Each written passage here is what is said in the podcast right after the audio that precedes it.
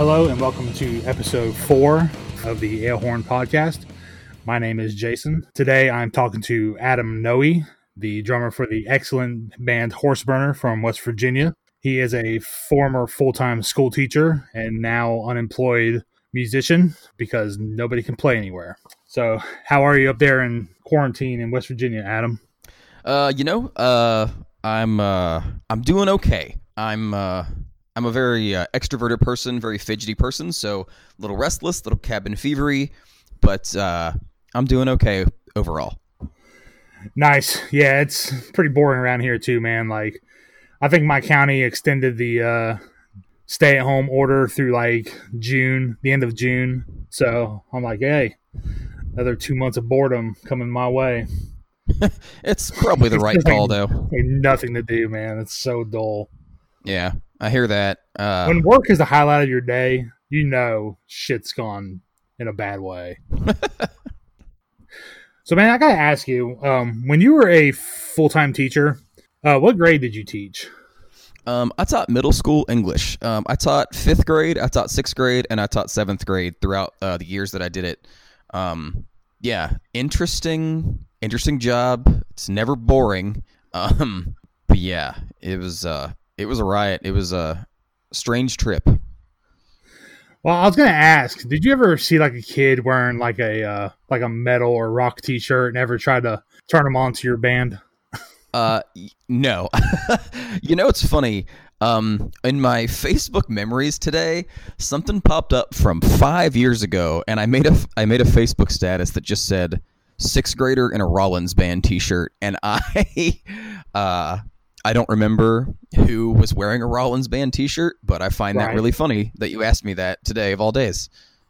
Dude, Rollins band is I haven't thought of that name in twenty years, so yeah, yeah. I hadn't I hadn't thought of them in a while either until uh, apparently five years ago today, and now today. Um, what was their big hit? Was it like Liar or yeah, something yeah. like that? Yeah, yeah, yeah. I remember I listened to that in school. Um, you know what's funny though is uh, I I didn't talk about playing music much to the kids. Um, I brought it up um, like getting to know you stuff. Like I'm a musician because what I have found is that kids today will straight up Google you and find out all about your life if you are trying to keep anything private and it's on the internet. And obviously, you know, if you're in a band, it's all over the internet. Like, you're done. There is no privacy after that. So, a bunch of the kids would talk about it, but I tried to steer the conversation other directions. You never try to get like a, a show at like an all ages venue and be like, "Hey, come on out for extra credit." Let's uh, pack this place out. I, I, think that's illegal, but that's a pretty oh. good idea. Not if it's free and you got pizza. That's true.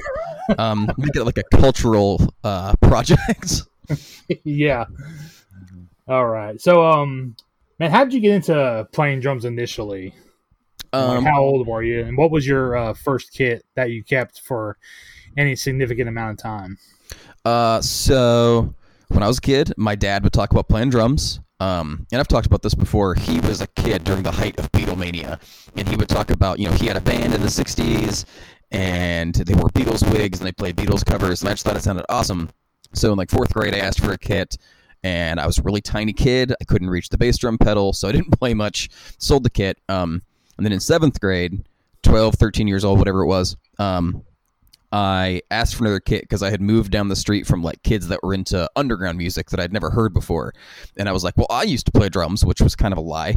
Um, so I begged my my parents for a kit that year, and mom was like, "We went down that road before, and you didn't do anything." And my dad was like, "Eh, maybe." And so Christmas Day, of course, Dad comes through with a uh, Sonor uh, Force 2001 kit in like a wax cherry red. I had that kit uh, all through all through junior high and high school, and like my first four bands, I played drums uh, on that kit. Oh, cool! What was your uh, band before uh, Horseburner was a full time thing? Oh gosh, um, so between joke bands or little projects, um, I did a list one time of bands that I was in that either played a show or recorded some songs. And I think I've been in like 35 bands or something like that that have done anything. Um, just because you know, kids growing up in West Virginia, all we had to do was skateboard and play music. So right. that's all we did. Um, my first band I was ever in was called Excoriate with uh, with some friends in middle school, which is Latin for tearing of flesh. Um, Nice. yeah, right. We did uh, Black Sabbath covers and Nirvana covers, and we played a Tool song, even though I'd been playing drums for like three months, and you know I couldn't play a Tool song to save my life now. Um, We're in the same boat. but uh, yeah, we played um, we played a middle school dance, seventh grade, played a dance, and our singer was like on the floor screaming, and everyone was like, "Oh man, is really into it." Until they got closer and saw he was reading lyrics he had taped to the floor. We literally got like booed off stage, and then. Um, and then I told this story on a podcast a few months ago. And then, like, as soon as I got off the stage, my girlfriend at the time broke up with me, and that was uh that was my introduction to playing live music, and uh, I kept going after that.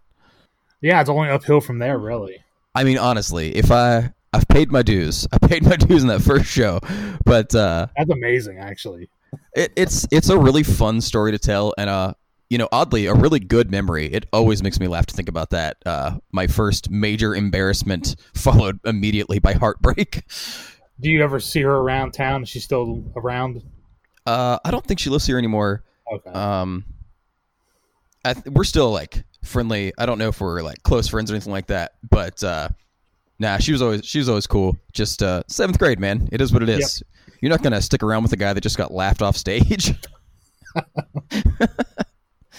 Well, man, I would still be friends with you because I think my first show out playing was I wasn't in high school. I was I was graduated, but um, I remember about the third song, my snare drum fell off the stand, and it was like, oh shit, what the hell do I do now? So right. yeah, it was it was pretty weird because of course everyone's staring at you because you know without the drums it's rather boring and yeah. So. S- sounds kind of weird.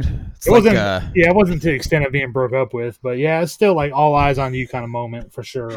oh man, gotta love it. Gotta love those early like those things that sear into your memory and are there for good.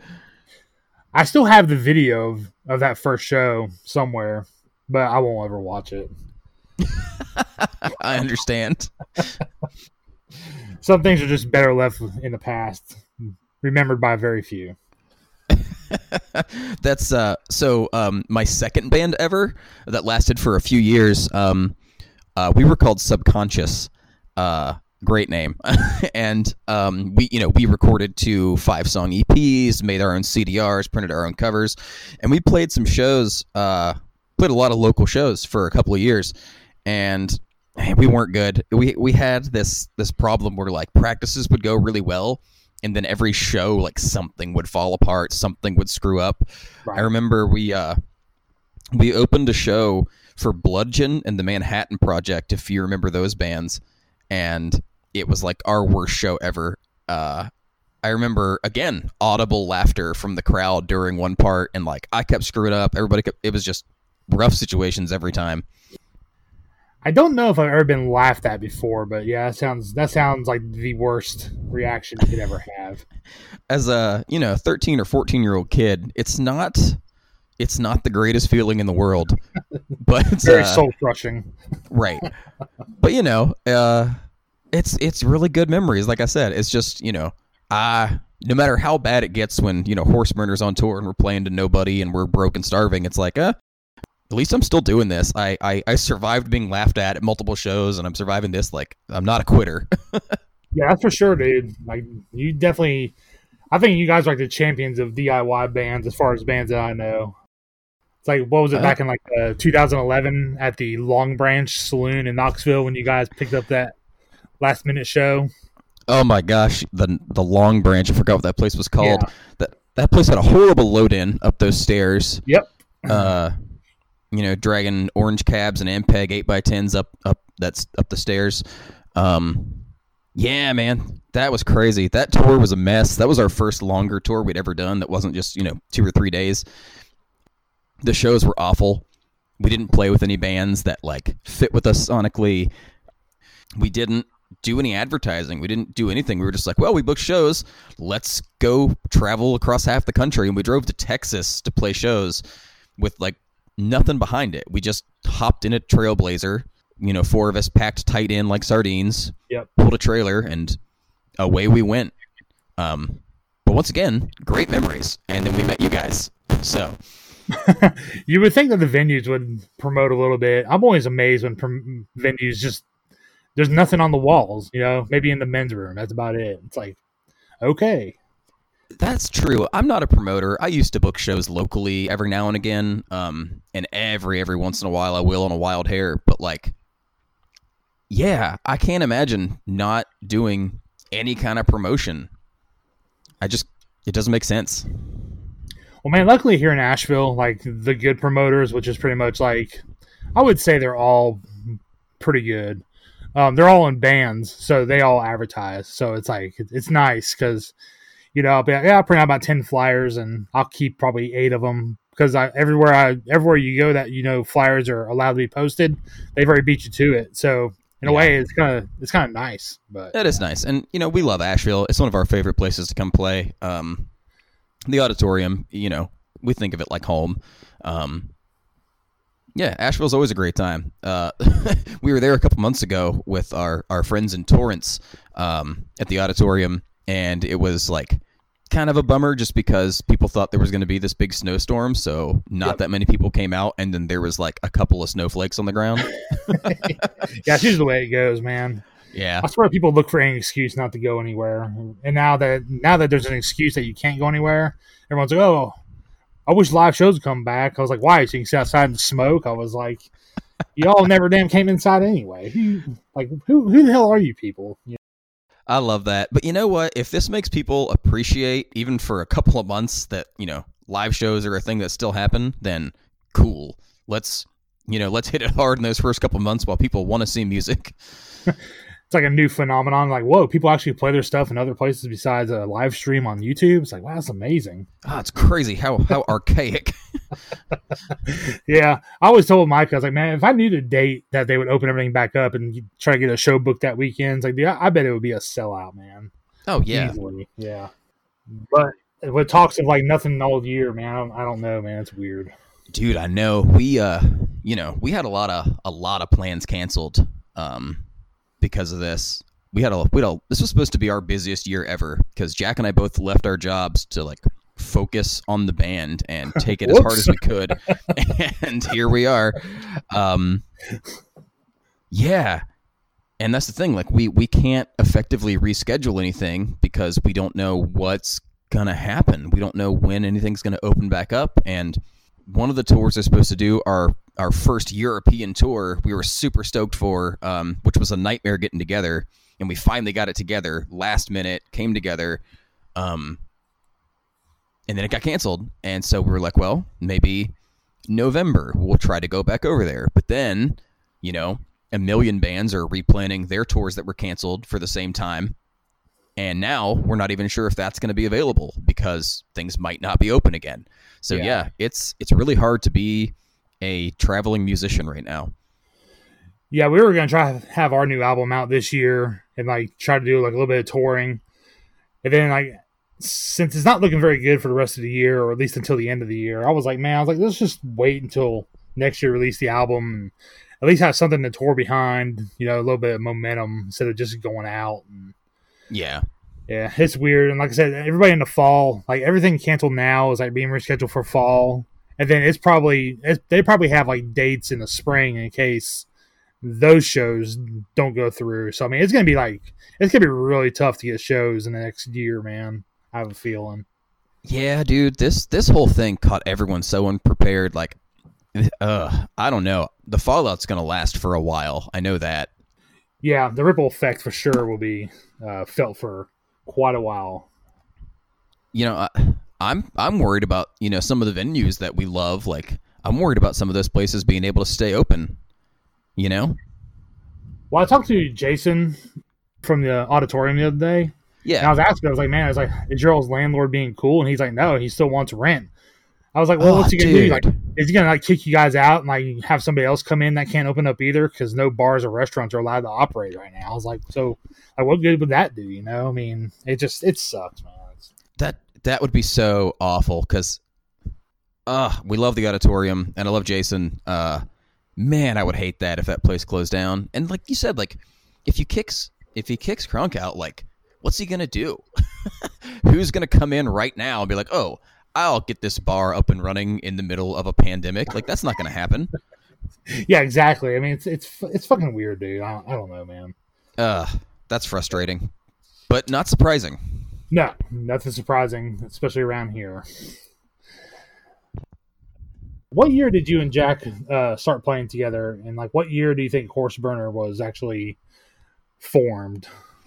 Um, so it's a little fuzzy. I don't remember if it was the end of 2001 or if it was 2002. But uh, Jack and I have a, a really good friend, and we all we lived, you know, within a few blocks of each other. We still live in the same town. Um, named Matt that we're all we're in a band, another band with um, now, but we started playing together in 01 or 02 um, and I picked up bass because Matt also played drums, um, and I couldn't play bass at all. But I was like, eh, how hard can it be? Um, and yeah, so Jack and I started playing in 2001 or 2002, and uh, we never stopped. And Horseburner started in 2008. Uh, the band that we had had together previously, To Killer Cure, um, it was a metalcore band that we were in. Uh, started in 2003, and that's when we started playing with Zach, who was in Horseburner until just last year. Um, and then in 2008, that band broke up, and Jack and Zach and I were like, "Well, let's let's keep going. Let's do something new." Uh, we were really big into Baroness and Mastodon and Kylesa. And we are like, "Let's right. start something like that." Um, 2008 August, I think it was when we had our first practice. We didn't have a name. Um, it was just the three of us. We didn't have a bass player at the time, and yeah, we just kind of went on from there. Who came up with the name uh, Horseburner for a band name? I have to admit, dude, I love that name. Um, our friend Matt, actually, that uh, Jack and I are in another band with. We were sitting around in Matt's basement. We would always, uh, we would go every Monday night. We'd watch Monday Night Raw, and then we'd hang out. We'd go to the local donut shop afterwards. And one time we were just trying to come up with names, and uh, Horseburner popped up from Matt, and we all thought it was funny, and it stuck, and we just went with it, and uh, yeah. Never any uh, flack from uh, PETA or any any of those organizations. Um, very rarely, nothing big. Um, I remember one of the European promoters that we were talking to, like, had to be assured that we weren't violent people because of our name. um, like one of the other people that was working to help us get the tour together had to like you know no no they're good people. It's just a name. Like they they're not violent. They're not violent towards animals. Um and we had one guy in Philadelphia years ago uh he was like ah oh, I really like you guys' tunes and your shirts but I can't wear one cuz it's violent towards animals. And we're like dude it's not it's we made up a totally different story like it's not it's not harmful to animals it doesn't mean anything it's just nonsense it's absurdity and I don't know. It is what it is. We're you know we're not unprepared for people to to wince at the name. We get that it's weird. We get that it seems a little off the wall. Oh, the, when I found out, I was playing with a band called Horseburner in, in uh, Knoxville. I was like, man, I think I think these dudes will be pretty damn awesome because that name is just it's fucking perfect. You know, so yeah, well, I was right, man. Y'all, y'all were pretty killer. I remember that song, uh, "We Expire." I don't know why that song just stuck in my head. You oh man, I haven't heard that no in more, years. But man, uh, yeah, that's I love the. Uh, I just love that song, man. I remember it pretty vividly. But I'm sad y'all never recorded it properly. There's a video on YouTube I can watch every once in a while. It's pretty low quality, but you know, um, the song's there. I think I think we put that on a demo in like probably that same year, probably 2011. Um, if I still have it, I'll I'll send you the track or something. I don't remember, but I'll see if I can find it. Man, that that was a fun song. I forgot about that one. Yeah, maybe I'll uh, scream it at y'all next time I see you play, and you can. Oh God, you can deny so, me. with, we'll have to, you know, the way we've cycled through other members. Um, uh, like Seth, who's been playing bass for us since I uh, want to say mid 2017. Um, he's never even heard that song, and uh, Matt, who joined, or Matt Strobel, that just joined us on guitar like last year, he's definitely never heard that song. So we got a lot of work to do if we want to bring some back catalog stuff out. Well, dude, I have to say your new stuff is pretty damn killer. So no matter what Thank you, you play, so I think I think you'll make a fan if they never heard you. So I think you're in good shape on that. I appreciate that, man. We're, uh, you know, um, with our first full length we did back in 2016, uh, that was kind of just a compilation of songs. We had never done a full length because we couldn't afford to put it out, and we were like, you know what? Let's just put it on credit cards and see what happens. Um, and it happened to work out for us because, you know, I want to say we put the work in, and we also have like we have some good people in our corner that spread the word for us. Um, and then for like this latest album that came out just this past year, we were very deliberate in writing an album that was cohesive and went together. And uh, we're in the middle of doing that now. And you know, we're branching out in some new directions. We don't want to repeat ourselves, um, but we also don't want to leave completely what we do. So it's a it's a balance to walk, but we're definitely working on trying to keep things fresh. Man, did you guys take singing lessons in between Dead Seeds and The Thief by any chance? Uh, no, we um we did not. We just focused more on the vocals. Um until The Thief, vocals were always kind of an afterthought for us. It was just kind of like, let's make cool riffs and then we'll tell these stories, but we weren't super concerned with how the vocals sounded. It was just it was more of another instrument. And um with The Thief, I think we worked a lot harder on on uh, making things that fit and sounded right and trying to bring some more like melody to the songs. Okay. Um, which is funny because up until Dead Seeds, we had our friend Rob Howard playing bass for us who like can actually sing. Um, he's like a good singer. And we were like, ah, we don't want to do the singing stuff. And then now that he's gone, we're like, ah, maybe we should have done some singing stuff before. so shout out to Rob. Yeah, I was gonna tell you, man. I thought the jump from Dirt City EP to Dead Seeds Barren Soil album was like, I don't know what the word for it. Just I guess huge, for lack of a better term. I honestly didn't think you would top that album, but man, when I heard um, the Thief, I was like, damn, dude. I was like, this shit's gonna damn catapult them pretty big it sounded like you're on the way to being big to this uh, big derailment that everyone's going through. But um, yeah, I think y'all get there, man. I honestly do. Like, I think the European tour postponement just means that you'll probably just land on something better when you go over there. Man, I appreciate that, and I'm really hoping so. Like, you know, I'm a very ambitious person, and I want to play to as many people as I can. Sure. You know, um, I want to spread this to as many people as I can. I want to, you know I don't know. I want to impact people, and I know that maybe that sounds a little like egotistical. I hope it doesn't, but like, I don't know. I want people to know what we do, and I I want to be there and share that with people in person, live. Like that's the best thing about this. Um, so I appreciate your kind words, man, and I I, I hope that uh, once this is clear, I hope we can hit it harder and you know just do it till we can't be ignored. You know what I mean? Yeah, I mean, being on Ripple, I mean, I you you're always you're always in those um, compilation uh, album cover pictures he uh, puts out on Facebook all the time. So I mean, at least you're being seen on a regular basis, you know. Plus, the artwork's pretty awesome too. Who who did that artwork for the Thief? We contacted Brian Mercer out of Philadelphia, who uh, is a fabulous artist. I've been a fan of his for years. He does a lot of tour posters for bigger bands and stuff like that. And uh, we met him in Pittsburgh at a festival we played, uh, Descendants of Crom, and had a brief conversation. And he was uh, open to working with us. And then, uh, yeah, man, he just we kind of went back and forth a little bit. And um, he's just this supremely talented dude. And uh, he was gracious enough to like listen to our art direction and let me ramble at him forever. And he just nailed it. And uh, fantastic dude, amazing artist. Couldn't be happier with the final product. Yeah, it's killer, man. I definitely have him on my radar for any future uh, album artwork for sure. He is 100% worth it, man. He is a he's a true pro. Yeah, we've had good luck with uh, artists, man. Like we had uh, David Paul Seymour do our last full length. Oh yeah, and, uh, and that's killer.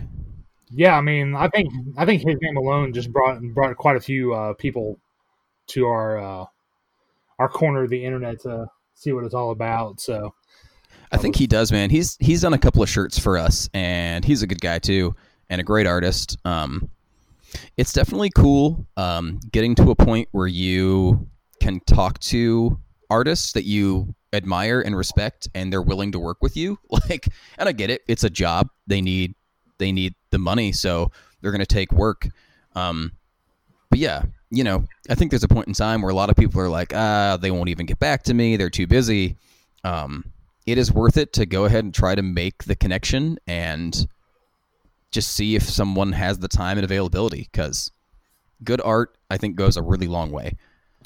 Well, it's there forever, so you might as well have something you can be not embarrassed of, you know. Absolutely. Um, sure. And you know, I love, I love supporting artists, um, creative people. Like I want that to flourish. Um, I know that I would love to play music professionally. So if I can help someone, you know, be a professional artist in, you know, being a client of theirs, I think that's awesome.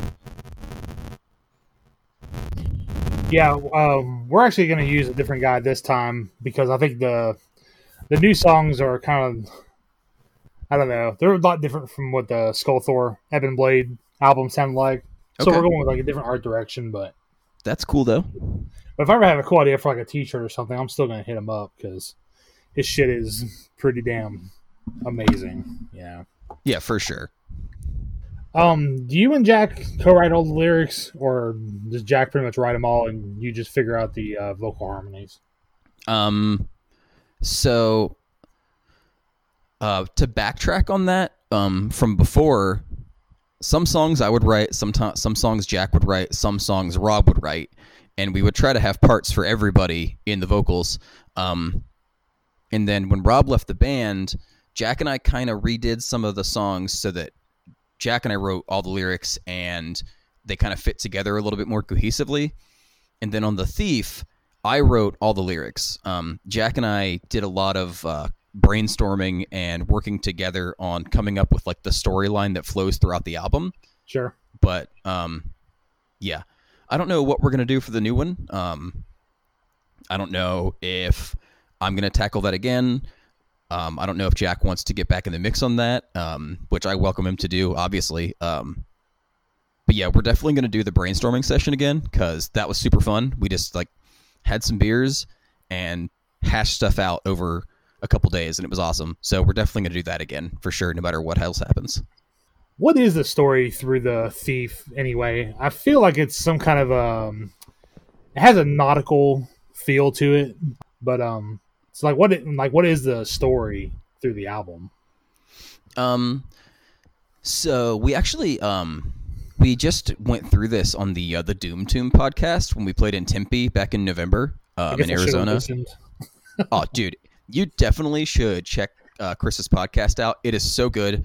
Um, and he, uh, when we first did the news of canceling the European tour, he messaged me. He was like, "Hey, can you do a podcast like right now? And it was like 1230 in the morning. And I was like, yeah, why not? Let's do one. and so um, he's a great guy. Um, he's one of those people you meet and just he's instantly family.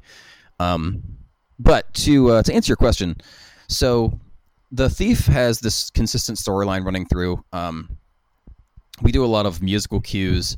Um, I think very cinematically and very uh, you know literature based when I'm writing lyrics. Um, so we start out with you know the theme of the album, the thief, that track which has like the big guitar harmony, everything, mm-hmm. um, and that represents the thief. But the thing is, we don't know what is the thief. We don't know who it is.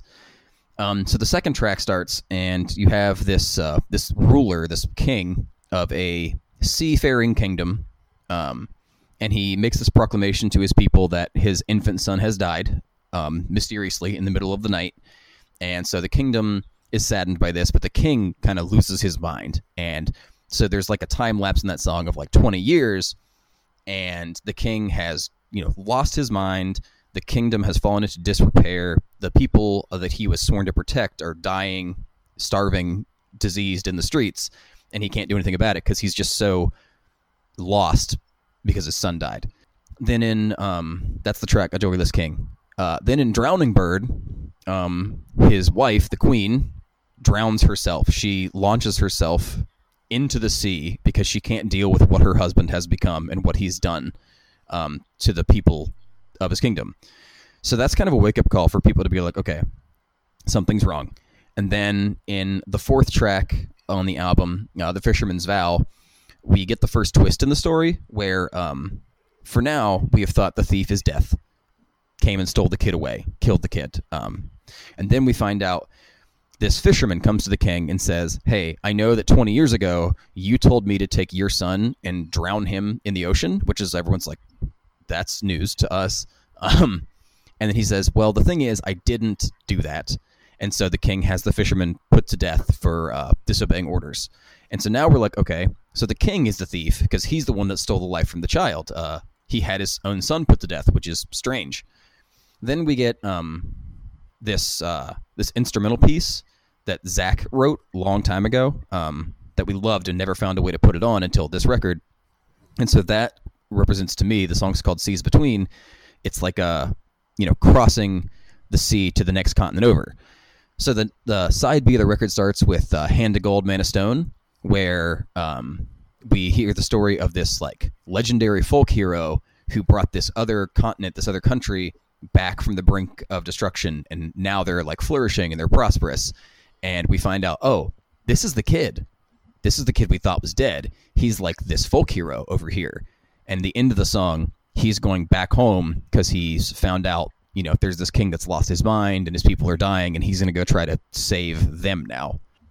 The next track, the oak, that's the king. He he finds out that his son is coming back home, and he knows like, okay, there's going to be a fight. And the king's old; his mind's been ravaged by depression and sadness and sorrow. But he looks himself in the mirror and he says, "Can you become the person you were before? Can you ride into battle one more time? Can you don your shield? that says the oak, his insignia. Like, can you become that guy again? And so the la- the next track, uh, Fathoms, is when the battle actually happens, and both men are leading opposing armies, and people are dying over this like family thing. And then, so in the end of that song, the uh, the kid kills his father, and as his father dies, we find out um, he says, I've buried you a thousand times and I loved you so much and I'm so sorry for what I had to do. And that's the next twist. It's like, why did he have to do this? And we hear about this prophecy. And the prophecy basically reads like, you know, if your son ever takes the throne, your kingdom is doomed. And so he kills his father and he lays him to rest and he takes his rightful seat at the throne. And then when he does that, the walls surrounding the kingdom collapse and the sea rushes in and the entire kingdom is kind of flushed away and buried under seas for the rest of history. Um, and then the last track, we bring back the instrumental theme from the beginning, but it's like softer and acoustic, and it represents kind of like closing the book, closing the last chapter. Wow, that's uh, that's way deeper than I thought it went. That's fucking pretty cool, though, man. I'm I'm a dork. I love concept albums, dude. Like our last full length was a concept album, Oh, nice. Yeah, me and Micah kind of had it. Me and Micah kind of wrote it while we were like in between bass players. Yeah. So like some songs we've had for like five years before we recorded it, and then uh, some songs we wrote while we were just in a lull. And then Chad came in. He was a guitar player. Like, "Hey, you want to come play bass?" So he wrote bass lines like they were guitar lines. So that that opened up a pretty cool way of thinking and writing some stuff. And then uh, and then after we recorded that, we just turned to a four piece and never looked back. But um, yeah, I hear you, man. Yeah, I love concept albums, dude. I love getting behind the meaning and trying to figure out what's going on. And I did not know that all that was going on in that album. I will have to listen to that again closer and really. yeah. Um. Do you have a physical copy? Dude, I got I got uh, a CD and a vinyl. okay. And a CD and two vinyls of Dead Seeds because uh, the girl that does Hell Mistress, uh, she sent yeah. me when I had you guys on Steel and Stone a couple years ago. She yeah. sent me a vinyl. And I was like, I already got one, but you know, no, I take that back. I actually sent the vinyl to the artist who does our posters for Steel and Stone. So no, I have, I just have one copy of Dead Seeds. Yeah. Well, uh, next time you listen through the Thief, uh, like follow along with the lyrics. Um, and see if it kind of opens more up to you. Because um, okay. I have a I have a really bad habit of writing too uh too much of a narrative. Yeah. So I tried to uh, pull back a little bit on that and leave a little bit more up to interpretation, a little bit more up to the listener um, to fill in gaps. Um, but yeah, it's uh, it was definitely a, a, a labor of love and uh, very very proud of how that turned out, and I think Jack and I did. Um, if I can pat ourselves on the back here, I Go think we did a good job, like coming up with the way we wanted the story to flow. Um, and that was, you know, just again, like you said, we love co- concept albums, we love Rush and that kind of stuff. So yeah, very cool, very very fun to do. You said earlier that um, you can't play a Tool song to save your life. Can you play a Rush song to save your life? honestly, I never really did a whole lot of work with that stuff. Um, so I know that most people, when they start playing an instrument, they learn a bunch of cover songs, right? Um, Right. That's what you do. I never really did that. I learned a couple for the first band I was in, but mostly I, since I started playing music, I always played in bands. So I always just kind of worked on composition and writing and that kind of stuff.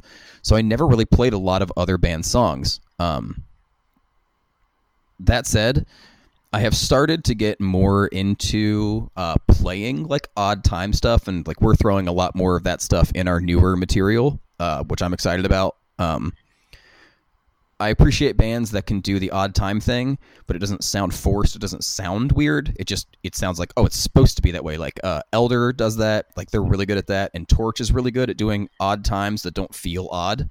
Sure. So we're trying we're trying to run into that a little bit more. Um, but uh, no, I uh, I'm not honestly a big Tool fan. Um, I respect them, but the music doesn't do anything for me. Rush, on the other hand, is one of my favorites. So I don't know. I guess uh, since I've got some downtime, I could try to nail a couple of Rush tunes. You should record them and put them up on Facebook, and I'll I'll critique you from a guy who can't do it either. So this is this is a perfect plan. We're we're gonna do great business. Um, so something that is fun is um, like right before the total shutdown happened, we we did a couple of days in my basement where we recorded some covers. So as soon as we can kind of put that back together, um, hopefully we're gonna put out like a digital only uh, covers EP or something like that. right, Um, there's going to be some cool stuff on there, some stuff I think people wouldn't expect. Um, and uh, yeah, I'm actually I am currently working on learning how to record drums myself. Jack's our in-house engineer, um, and he left all his stuff here. So I've kind of taken it upon myself to learn how to do this, so that hopefully we can continue to write, even though we can't be in the same room right now. Mhm. Um, so yeah, that's been fun and challenging and frustrating. And people that are audio engineers are brilliant, and I don't understand it at all. yeah. The guy we use, he charges like two hundred dollars a song. Like that's recording, mix, mastered, and uh, man, I think that's a I think that's a steal, dude. Like two hundred bucks for a song, and it Yeah, sounds that's pretty good. Yeah, and he's cool to work with. He's hard on us, which is good. I mean, he's not afraid to just tell me like you suck, just do better. I'm like, oh, okay, I'll do better. Yeah. yeah. you need like- that objective ear to say like, "Hey, I know you like that, but it could be better." And then it's like, "Okay, I'm going to have to be better." And I think that makes you, you know, a more well-rounded musician. So, that's awesome. And also, he doesn't care about the metal tropes. Like, um, he's a, more of like a pop or like indie rock kind of guy. That's what he's like really into. So he kind of looks at it through like a different lens of like what sounds good. So it's not just like, yeah, just let's uh let's stack this uh rhythm track like uh, six times, make it sound real big. Like he doesn't care about that shit. He's just like, nope, you're gonna play it good one or two times. I'll reamp it, you know, and Yeah. we're gonna move on. It's not gonna be like you know artificially huge sounding. You know, it's just kind of. So I think that's kind of refreshing actually, because I think our stuff sounds really good. Yeah, man, that's awesome. Um, getting a like a good engineer, a good ear on your side is nice. Like we've never worked with a producer, um, but Neil Turi, who did our uh, did the uh, drum and bass recording on the Thief, and as well as the overall mixing after we did guitars and vocals in house, um, he's dude's a genius. Like he's amazing. Um, and it's really cool. He only lives, you know, half an hour away from Jack and I. He lives, you know, ten minutes away from Seth, and Seth actually used to intern at his studio. So, and he plays in a band that we're, you know, super close with called Gudger. So it's a very family oriented thing. But he's also not afraid to be like, yeah, you could do that better. Um, so he's not producing per se, but you know, he is at least an objective ear while he's recording and mixing. So that's been nice. How much do you hate the click track? I love it. People, a lot of drummers can't play with one, um, but I worked at it and I learned how to play with one. Um, Brann Dailor from Mastodon had the best way of looking at it. He was like in an interview, um, I was always intimidated by it. I couldn't use it until someone told me to picture a dude in a leather jacket and sunglasses in the corner hitting a cowbell, and suddenly, like it just it clicked together, and it, it works so well. And you don't have to be a slave to the click. You can play around with it. You can push ahead of it a little bit for you know picking it up. You can drag behind it a little bit to to slow the feel down. Um, Jack and I spent a lot of time uh, in pre-production on the Thief working out tempo maps for the songs because they had a lot of uh, natural fluctuation that we didn't even realize. And so we spent a lot of time putting together these click tracks so that it wouldn't sound like we used a click track. But I, I like having it. I like having that direction and being able to mess with it a little bit. Um, I think it's a super helpful tool. The last recording that I did for our new album, um, I think the click track really came to me on that one because I hadn't really ever had to mess with it. And when I did, it was like years and years in between uh, recordings. Yeah. But we recorded like the past three years in a row straight for like a couple days at a time. So like this last one, man, I like I, I went in there and just knocked that shit out. I was so fucking happy, like that it finally like came to me. Like I didn't get bitched at by Andy like we got in, we did it pretty quick and got out of there. So it wasn't just like spending like you know four hours on a three minute part or you know some right. shit like that. And yeah, so I've I've kind of come around to it. I also got an electric drum kit that has a metronome on built into it. So I've been mm. practicing with that, and it's nice because I can record that track. And I can just like throw it in Audacity, and then like Micah and Chad can like record a track, and I can just like import it into the project. And I can kind of mix mess around with it too, so we can like kind of demo stuff now. Oh yeah, it's nice. yeah. it's way easier to multi-track using a click. Um, you know, getting cues down's a lot easier. Um, that's why I like it, especially like you said, man. If you can't all be in the same room, it's really really difficult to uh, to put something together. Otherwise, like Jack sent a file of a song he recorded, um, a newer song that he put together from ideas we had, but he didn't play to a click, and so I, I put drums to it using you know my newfound skills as a very very amateur engineer. And um, he was like i don't know how you played with that because i didn't use a click. And i was like well it was difficult and i missed i missed some stops and starts but that's why the click's so nice because then you don't have to worry about any of that. So yeah it's uh people get intimidated by it but it's a very very helpful tool yeah like i said i've i've become a fan of it since our last uh, recording session for sure Plus, the stuff I wrote was a lot simpler for me, so I think that had a lot to do with it too. so, are you guys still planning for any shows this year, or are you just gonna chalk it up as a loss and work on next year? Well, um, we had to cancel our European tour. Right. We had, I think, five or six shows in May that we were super excited about. We had a show in Columbus with Lo-Pan, who's one of our favorite bands and closest friends. That's obviously not happening. We had uh, weekend runner shows with Bridesmaid, also from Columbus, who again are just wonderful people and a great band. That's uh, not going to happen. We hadn't told anyone this, but we were going to open for Elder in Cleveland, which uh, they're like my favorite band going right now. So I was super stoked. And now Elders postponed their tour till November. We had a three week tour in June we were booking, and that is being postponed as well. So, yeah, I I don't really know how to answer that. For the for the very very time being, we are just kind of sitting on our hands and waiting. That's really all we can do right now, which sucks. I hate it. Yeah, we have one show in November, and I, I don't even know that's going to happen. I'm like, oh well, like, yeah, I guess we'll just stick with that one, see what goes on. But yeah. if, if, stuff does resume, we might have a pretty good date to get them to get a bigger band to play with us because um, not much else going on, and everyone's postponed until fall. So we'll see see what happens. Yeah. Uh, speaking of that Elder tour, um, some of our friends and some of your friends, I believe, Bask from Asheville. Yep. They were uh, they were the the uh, main support on that whole Elder tour, and um, So we were definitely stoked to play that Cleveland date with Bask and Elder. Um, I know that uh, Elder has rescheduled their tour for November. Uh, no Cleveland date now, which is a bummer. Um, and I know Bask is still able to join them on that, so I'm super stoked for those dudes. Uh, they're great, and I think they deserve all the success they get. Um, the new Bask record is amazing. I don't know if you've really checked it out, but holy yeah, crap! I have it. I bought It's- it. I need to get a copy. I've only streamed it. It's so good. Like I liked him before, but this album is like a whole new level. Man, it's pretty short, but there's a lot in there. I mean, it's like 34 minutes or something like that. But man, it's it's packed, dude. With Uh, it just it seems a lot longer than 34, 35 minutes. But it's yeah, it's pretty a amazing. Great length. Uh, it's such a good record. Uh, props to those dudes. They they knocked it out of the park, man.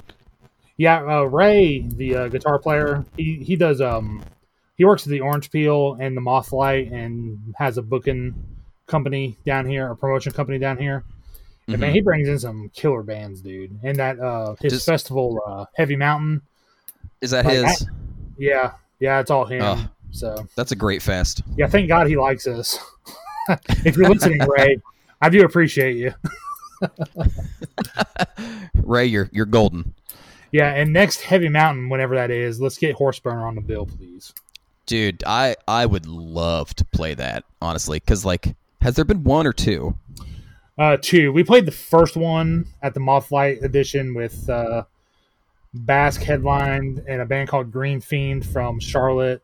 I think you know John from the uh, yeah, yeah Skylark. uh, yes, the Skylark yeah, dude, they're great. And John's Toke. John's amazing. and Toke played. Oh, I love those guys. Those are bros. Yeah, that was the first night, and then the second night was High on Fire, headlined, and uh, I think I don't honestly remember who. Oh, I think Obituary was on there, which I think you guys played with them before, dude, didn't you? We did. We opened for them uh, last year in Huntington, and dude, they were great. Um, two bands that have surprised me because they're not bands I like regularly listen to, uh, but when we played with them, they just blew me away. Like Obituary and Goat Mhm. Whore. Like, holy crap, those bands are great.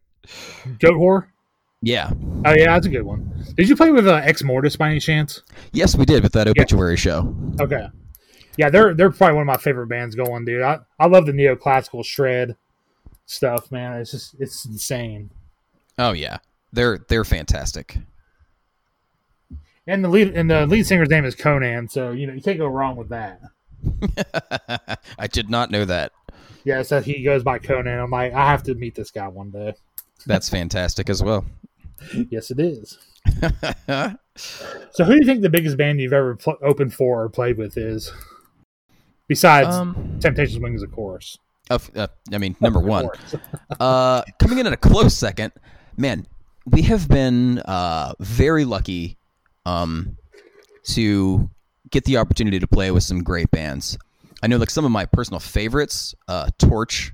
We got to open for them. It was amazing because I've loved that band since forever, almost since when they started. I I caught that uh, that first instrumental album that they put out like right at the beginning of their career, and I ran into those guys. Uh, they played with Baroness in Columbus last year, and Jack and I went up. ran into Rick, and he remembered us from when we opened, and he was he's such a generous, kind guy. And I mentioned that to him, and he was like, "Dude, I accidentally leaked that." And so the first Torche record I ever heard was a mistaken leak from their drummer, and I absolutely love that story. Who else is super cool? Weedeater was super cool. Corrosion of Conformity, we opened for them before Pepper rejoined the band. Right. They were doing more of their crossover stuff, which honestly I'm a bigger fan of. They were amazing and just super gracious dudes, super nice guys.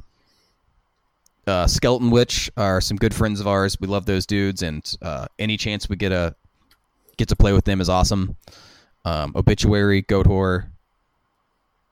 Yeah, I don't I don't know who I'd say the biggest is, but um, most influential probably Corrosion, if I had to guess. Okay.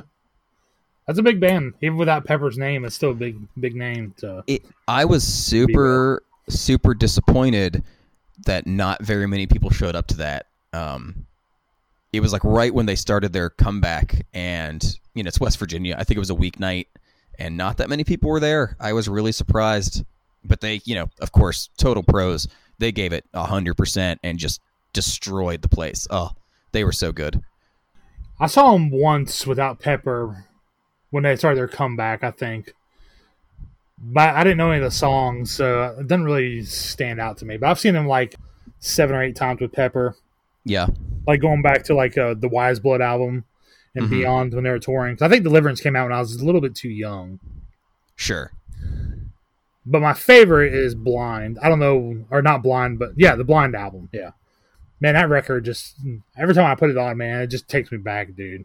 Those riffs and drumming are fucking insane, dude. Like Reed Mullins drumming on that, man, was just like it was another level to me. I mean, I know he's not the flashiest or the best, but man, his his feel inside their songs is just like second to none for me. It's very, very solid pocket yes. player, man. Especially "Dance of the Dead." That's probably better. I think I'm, I think that song's better than "Vote with a Bullet." I mean, most people know that song because Pepper sang on it, but I think "Dance of the Dead" is like the highlight of that album for sure.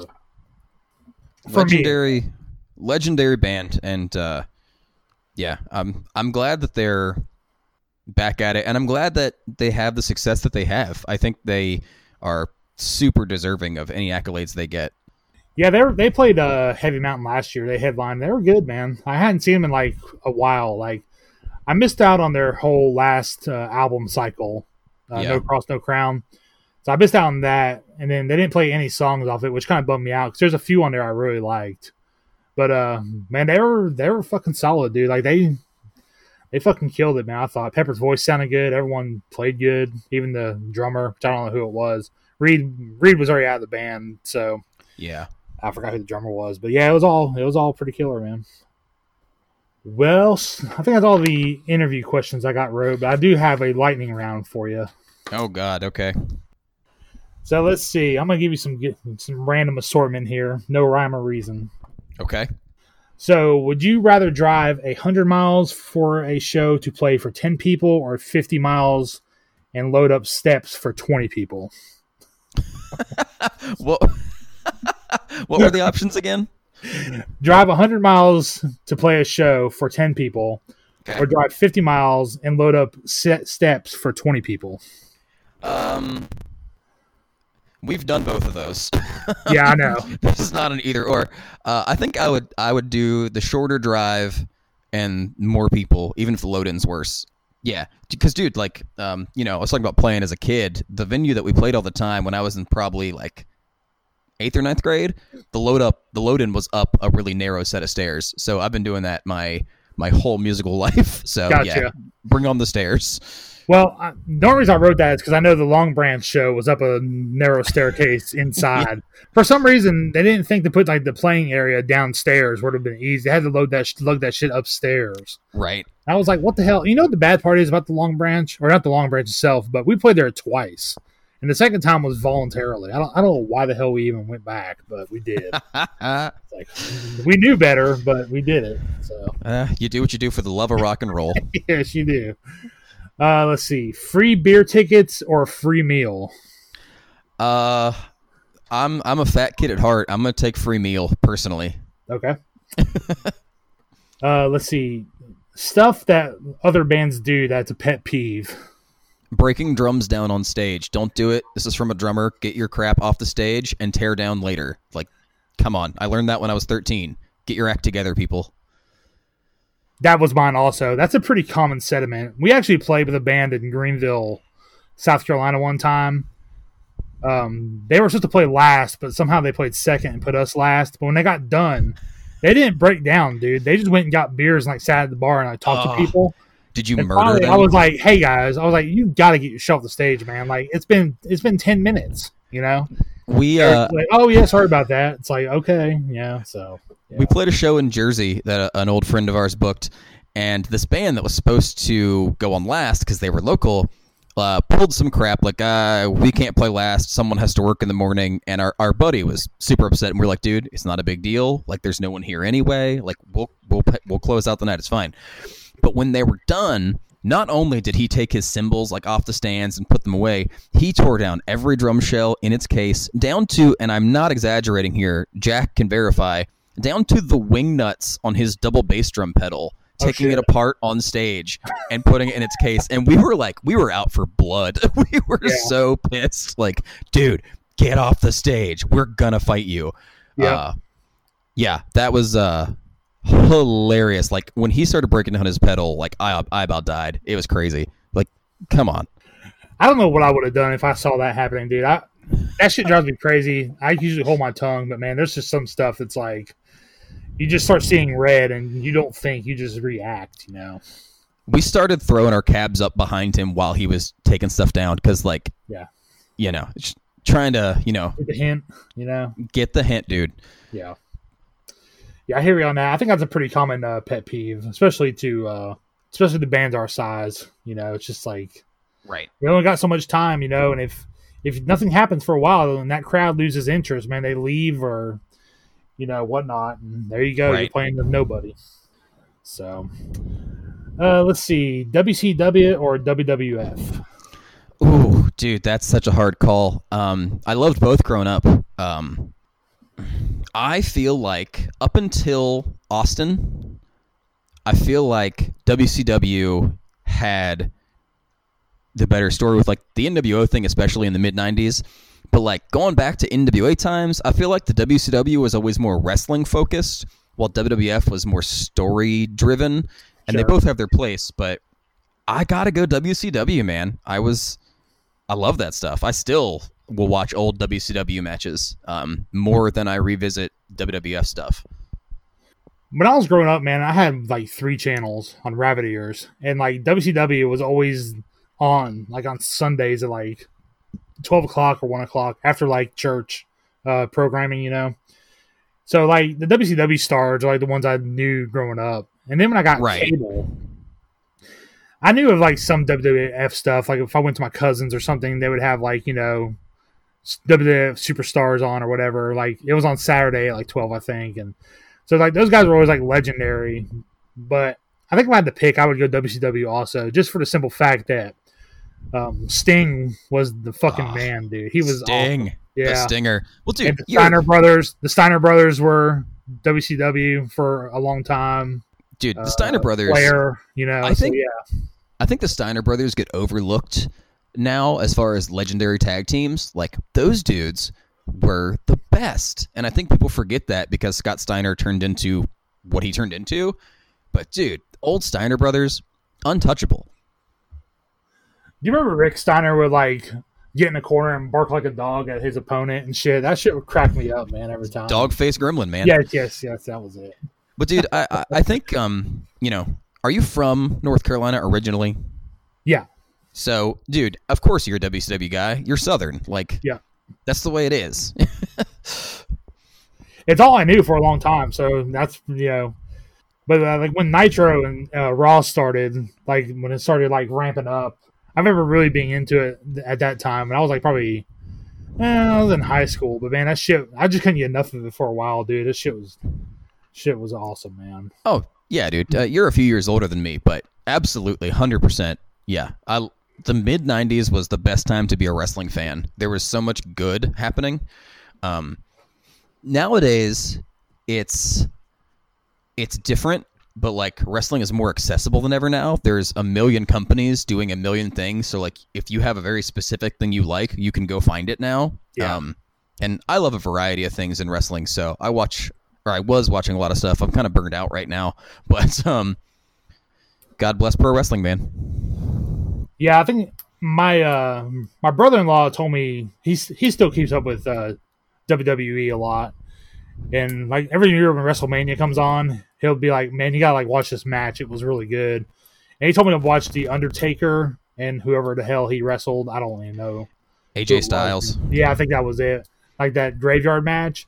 Yeah, And like, dude, it was kind of cool the way they did like a s- like a almost like a short film, you know, Right. With like no audience stuff. But it was still like it was just wasn't the same, man. It was like trying not to be cheesy, but came off as really cheesy at the same time. I I haven't watched WWE in a couple of years now. I just I got tired of it. It's it's not a good product right now, which is a shame because they've stockpiled like a million amazing wrestlers, but the show's just not good. Um, but I did watch WrestleMania out of curiosity. wrestling without a crowd is hard to watch. It's it's pretty weird, man. I have to say, I watched um, I watched another match just to see what it was like in a studio, and it was like I couldn't get through like five minutes. I was like, man, this is just I just can't do this. Like, well, well, there was a ladder match on WrestleMania this year, and ladder matches are built around audience reaction, and so these dudes are taking these hellacious bumps on these ladders to no reaction, and it's like, you know, respect for you know going out and doing it. I feel like I feel like a lot of these wrestlers know what it's like to be in a DIY band now. yeah. Well, let's see. I had another question kind of relating to wrestling, but probably won't work now. Uh, okay. Well, let's see. Ultimate Warrior or Sting? That was my next question. Sting, hundred percent. Ultimate Warrior is a horrible person. Didn't he die like right after getting into the Hall of Fame? Yeah, it was actually super weird, man. He got inducted Sunday. Right. Uh, Monday, he came out, gave a promo about how, like, when the warrior has breathed his last breath, the spirit of the warrior will last forever, and then died the next day. well, I guess forever was up for him. Dude, it was it was eerie timing. Um, man, yeah. Like, what kind of stuff did he do to make his like character? I mean, not not the warrior character, but like his his personal character. Like, why why was he like kind of a shithead? Oh, he was just like horribly racist and homophobic, which oh, I really? have a big problem with. Um, yeah, just awful. Gotcha. Yeah, I, I didn't yeah. know much about him. I'm, i barely remember any of his matches or anything. Just the little bit of time I had WWF access. Sure. I mean, I can see why kids love the character. Um, you it's know, the colorful armbands, dude. The ribbons. And like the Goldberg routine, you know, come out matches are a couple minutes long, get the power moves in, and you're done. Um, you know, when I when I was getting back into wrestling as a teenager, I kind of got out for like a couple of years. I was super into like work rate guys, and if you couldn't do a million moves, you weren't my guy anymore. Um, and now I'm, you know, I, I appreciate a lot of different things now, a lot of different kinds of wrestling. Um, Warrior never really was my guy. Okay. Yeah, I didn't know much about him, so yeah, well, it yep. enlightens me. You know, he, uh, you know, uh, passed away, but when he was alive, he was pretty awful. Let's see. What's your favorite city to play in North America? Because I know you guys city? go to Canada too. So. Ah, man, I do love Toronto. Um, we've played Toronto a few times and Montreal once. Hoping to, you know, do more of that soon. Um, favorite city in the states to play? Ah, that is rough. Um, th- so to do a long answer to your lightning round question and totally avoid what I'm supposed to be doing. No, um, don't worry. Take as long as you want. So the thing that is cool about what we have been able to do at this point in our career, if you'll allow me the term, is uh, we have met so many amazing people all around the country now that like I have people that I can consider super close friends everywhere. So I, I don't know honestly if we have a number one favorite but like every time we play in Louisville, Kentucky, for example, we have so many close friends there. We have a lot of people there that used to live in West Virginia, so it's like almost actual family whenever we go there. Louisville's amazing. So I don't know if we have a favorite, but I'm going to put Louisville way the way way up there as okay. one of the top. I have heard it's pretty good. I've never played there. Uh, you got to get in, man. It's it's so good. I love it there. Yeah, it's like five hours from here, which isn't too bad if you get like another show on the way. Sure, it's about four and a half from here. So, okay. a lot of times that's like our first or last stop on a tour because we can get home within five hours, and if we can do that, it's uh that's a good drive for us. Yeah, I remember it takes you like what five hours to get down here, four and a half, five uh, hours. About six to get to Asheville. Six, okay. Which again, we make Asheville the first stop on some tours too, because we can get there in only six hours. So it's a good, like, decent starting spot. Sure. This might be another long answer, but what's the worst show that you played? Let's just say, what's the worst show you played on the last tour? That you on the last did? tour? Yeah. Uh, I'm not going to count our little February run because that was only three days in our on our November tour that we did like our first full US run. Yeah, yeah. We had so many awesome shows there. we played a show in Eugene, Oregon to pretty much nobody on like a Monday night. But even then, like there were some cool things about it. There was like a surf rock band that headlined, which was awesome. Um, we played with Worshipper, who are our dear, dear friends. One of my hometown friends lives out there now, and he hung out with us, gave us a place to stay. We did some like live studio recording in town the next day. But as far as just the show itself goes, Eugene was pretty rough. Yeah. Um, I saw those videos, by the way. They're pretty good, man. Yeah, that was a fun day. Yeah. We uh, yeah, it was really really cool. We'd never really done that before. when we were younger, we did a two day tour. We did um, it was like south of Charlotte called Rock Hill. We used to have a venue. And then we went to Gainesville, Florida, the next day, and we got paid five bucks. and I and I bought a I bought a performance DVD of us. So actually, I ended up spending that five dollars plus another five, so ten dollars for the DVD. So we came out um, negative five in the hole on our our two day run. I don't know why the fuck we agreed to do that, but it sounded good at the time. It was fun. But So years ago, we did a tour with this post rock band from Ohio called The End of the Ocean, who are awesome people, and they just put out a record a year ago, I think. That was it's literally a flawless record. Um, but we played a show with them in Philadelphia at a place called the North Star Bar, which was where bigger bands would play when they came through, and that is not us. And so we played. I think we got like 19 people through the door. Yeah, because we ate at their restaurant that was connected to the venue and you know the both bands we ended up spending a good amount of money there. And at the end of the night we were like so door money? And the guy was like well you got to bring in 20 people to break even and you brought in 19 so we ended up giving them money at the restaurant and then not making anything back from the show. So that was pretty rough. Yeah, we played a show in Nashville one time, um, kind of like that. I remember the dude like wrote us a check. I was like, "The fuck am I gonna do with this right now? We need money to get home." You know, it's like, and then I, then I lost the fucking check. so yeah, we didn't make shit. oh that's that one. awful Yeah, Man, so back in the day, you know, we were booking these tours and we didn't know anything about it. We were just like, ah, we'll email people, we'll show up, we'll play. Maybe there's people, maybe there's not. Maybe we'll starve to death. And uh, yeah, like we weren't checking in with promoters at that point. Like, so you know, what's the overhead for the show? How many people do we have to bring in? Like, what's the sound guy get paid? We didn't check any of that stuff. Like, if someone was like, yeah, you can play our venue, we just showed up. Um, Yeah. we we've we've learned since then. We're a little bit better about that now. I've learned a lot booking our shows about how to talk to um, promoters for sure, or or bar owners. Yeah, So like the Wonderland in Richmond, have you played there yet? I love that place. Yeah. So we played there, and like, man, I don't know what the deal was, but like, there was some kind of weird communication thing where, like, I guess the venue owner just doesn't really get involved unless it's a band he really likes. And the promoter, I don't think, was at the show, and the sound guy was just kind of like the liaison between both parties. Mm-hmm. And it was just kind of like weird, man. Like the the bar owner like wouldn't pay us no mind. Like we just wanted to get like a glass of water when we first got there because it was it was summer. We were going to Maryland Doomfest. It was like in June, Yeah. and like dude, he wouldn't even like acknowledge that we were at the bar, dude. He just like walked by us, like just wouldn't say anything to us. It was it was kind of strange, but. I don't know, but the the sound guy was really cool. But I never met the the guy who booked us. I never met him, you know. So uh, when was this? uh, last June, like 20, 20th, I think.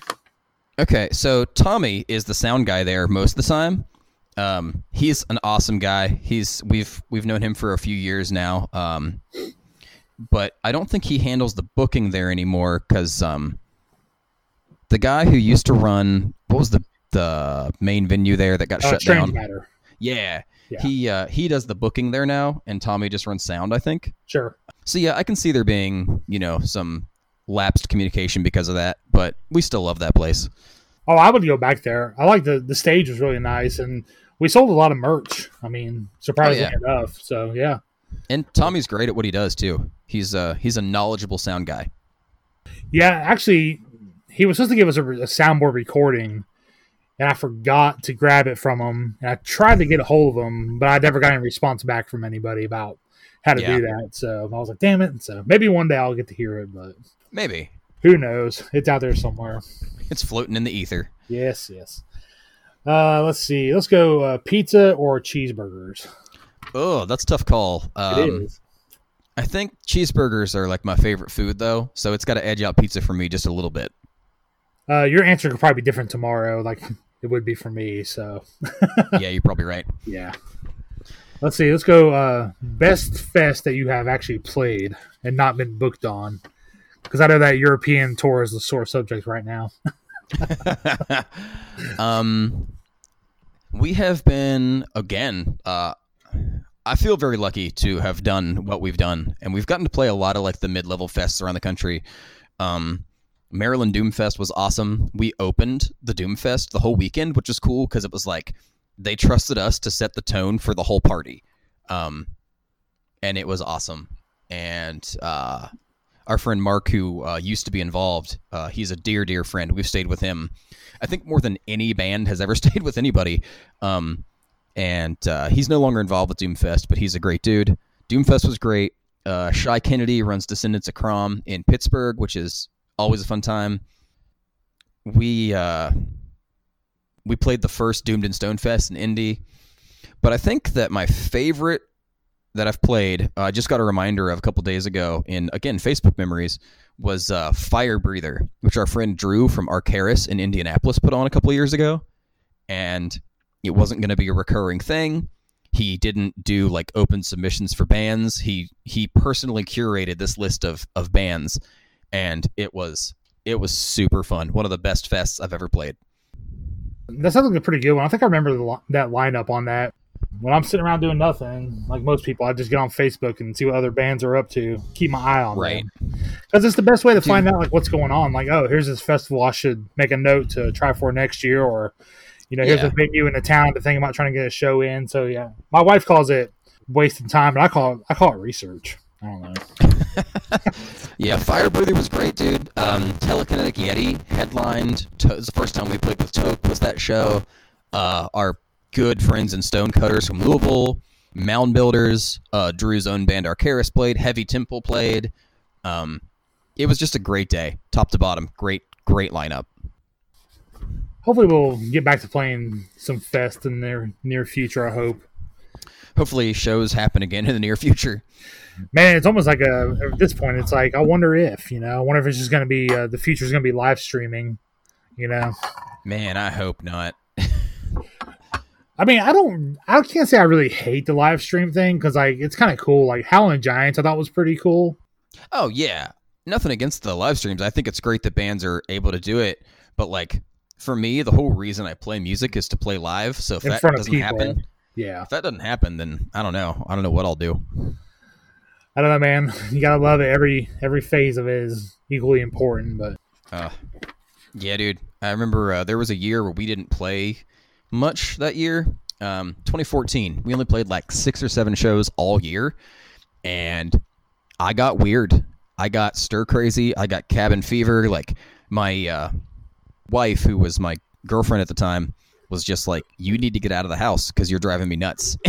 and uh, yeah, so if I don't play, I get weird. So like this virus, every time you hear about it, like it seems like it is supposed to be worse than what they said. Like first, it was like, yeah, it's just like the flu, you'll be all right. Now it's like, now I hear that if you contract it, like it it mutates inside you and changes you forever, like your immune system and stuff. I'm just like. I wish I could just get a straight answer on what the sh- what this shit is. You know, it's I like know. you're like the worst, and it's like, what the hell? Man? I don't, I don't know. You don't know what to do. You know, Yeah, man, it's it's a strange situation right now because like the internet, people are able to say whatever they want, and so false information gets passed on. yeah, so yeah. I don't know what the truth is. I don't know if anybody does right now. I don't, I don't, I don't know anybody who's ever had it, or, so I don't even know like to to hear from somebody you actually know and would like take their word for it. I don't know anybody like that, Yeah, so I'm just like I don't know. I'll just I'll just see how it plays out and stay at home as much as I can and do this podcast and you know, just uh, talk to old band friends about the good old days. You know. there you are. Reminisce. Yeah, dude, it's wild right now. I uh, it's a waiting game. I'm trying to do the same thing. Just stay home as much as I can. I'm only going out if I need like groceries or something like that. I just I wish more people would do that so that there was a chance of you know as they say flattening the curve so this would be Yeah. over sooner. But like I said, man, people are still going out in droves and people are having family get-togethers and ugh, just stay home. I know it sucks, but stay home.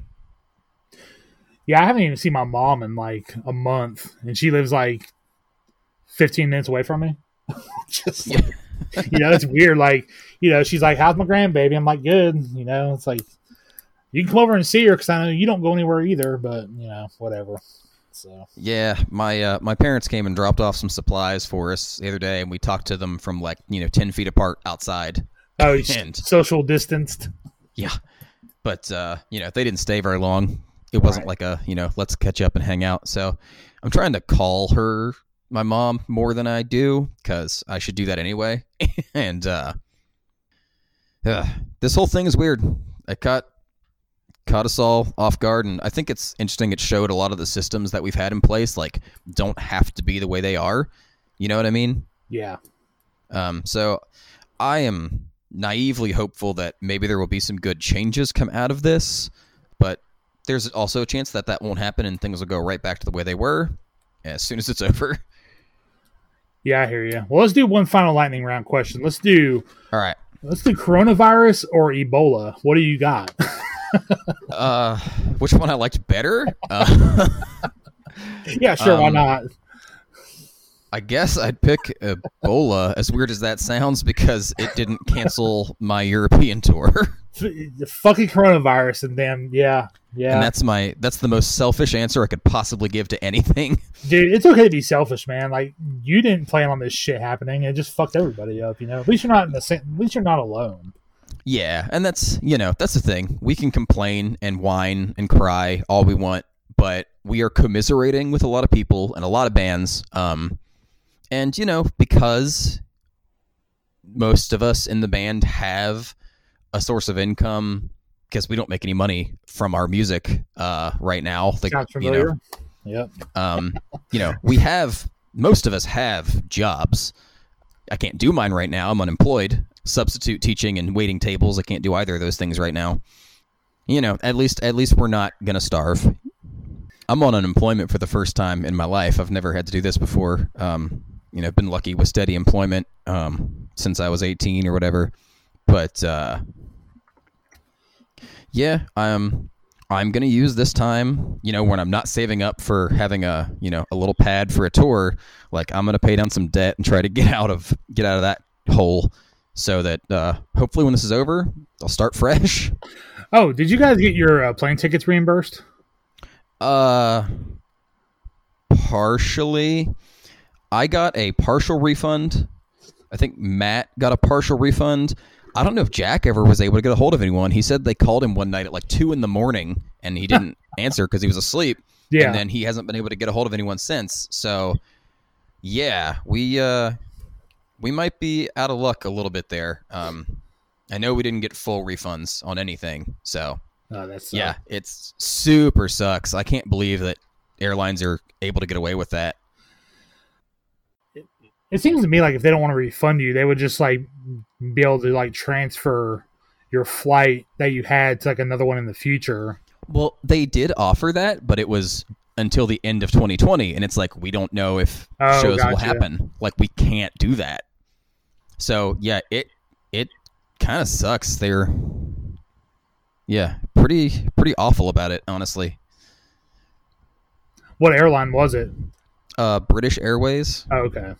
yeah, Just a public service announcement to all bands: don't use British Airways if you can help it. yeah. All right, man. Uh, your stuff's on Bandcamp and Spotify, right? Uh, yeah. Okay. Yep, we're all over the place. If you Google us, we are the only thing you will find because of our unique name. Yes. And I can personally vouch for the guys that they don't torture animals, Thank you. I appreciate nor, that. nor do they grill them if they find them on the side of the road up there in wild and wonderful West Virginia. a lot of roadkill around these parts. That is true. You go down to Florida and shit, it's like alligators and armadillos. Up here, it's like deer carcasses and turkeys and squirrels, you know. And I don't even know what y'all got up there. Mothman carcasses, Um, maybe. I don't know. you think the Mothman's dumb enough to get hit by a car? Uh, Well, I don't know, man. Like, it's, it's hard to say. Like, I just until I until I encounter one, I just don't know what to think about them. it's uh, it's mostly deer up here: deer, rabbits, squirrels, skunks, Yep. possums for sure. We have uh we've been lucky. We have only hit one deer that I'm aware of on tour, and actually, it wasn't even on a tour. It was a, I think it was last year. Jack and I were coming back from a show in Athens, of all places. You know, 40 minutes from my driveway, and this deer just darted right in front of us, and Jack tried to avoid it, but you know, it was sad because I like animals a lot. That's the only one we've ever hit on the road, and I think that that's a testament to Jack's driving. That's pretty good. I've hit um I've hit two deers.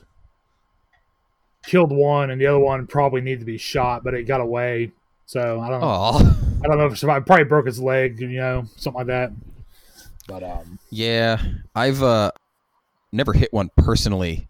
I clipped one one time. I looked down for a split second, looked back up, and a deer was crossing the road, and I like I found a little tuft of hair in my front bumper that was stuck in there, but the deer li- literally didn't even affect it. It just ran as fast as it could, ran away. So yeah, man, those things are they're a hazard sometimes, but oh well. It's called, that's called sharing the earth, I guess. I guess so. Yeah. I don't know why they don't follow the deer crossing signs. It seems to me, you know, that'd be the best thing to do. But Can't you all read? man, we put the sign up just for you deer, and you don't even follow it. Bunch of assholes. Oh man. All right, man. Well, I believe that is it. Um, everybody, go check out Horseburner if you've never heard of them before. I don't think you'll regret it. Personally, one of my favorite bands going, regardless of size.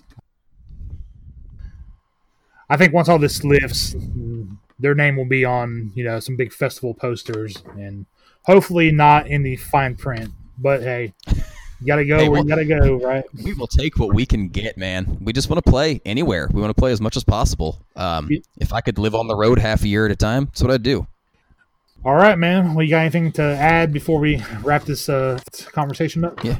This is a long one. Um, It's pretty long, yeah, but I like bantering, so it's cool. yeah. Yeah. Well, I'll just say uh, I want to send out a shout out to all of our friends and people that we love, you know, in bands that can't do anything right now. Uh, we're all in this together.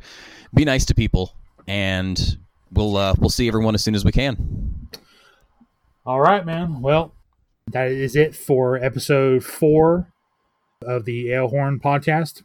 Uh, don't forget to support your local bands when they come back, and support them now by buying their merch, um, spreading the word to your friends who may not have heard of them.